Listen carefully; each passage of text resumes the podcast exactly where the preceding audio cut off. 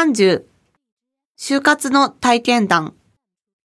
会話1、これから就職活動を始めようとしているんですけど、就職活動というのは、他に趣味などの時間が取れないほど忙しいものなんでしょうか？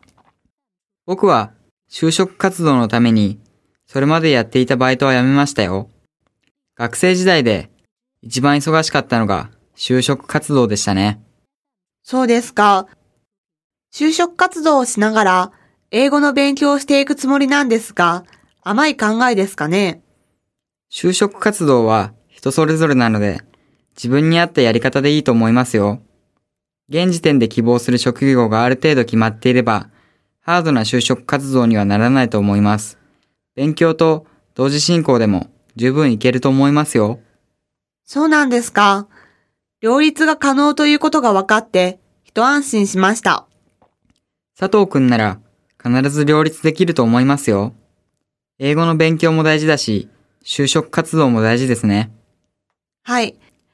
英語がペラペラ話せると、就職活動にもプラスになると信じています。ええ、英語の勉強、就職活動、二つとも頑張ってね。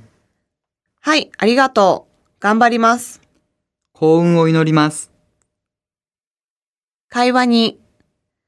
先輩、ちょっと聞きたいことがあるのですが、いいですか？うん、遠慮しないで。先月から今月にかけて、就職活動が本格化して、新学期が始まってから、まだ2回くらいしか大学に行ってないんです。大丈夫か心配で。そうね、学校と就職とうまく両立できないよね。先輩は就職活動中、授業はきちんと出られていましたか？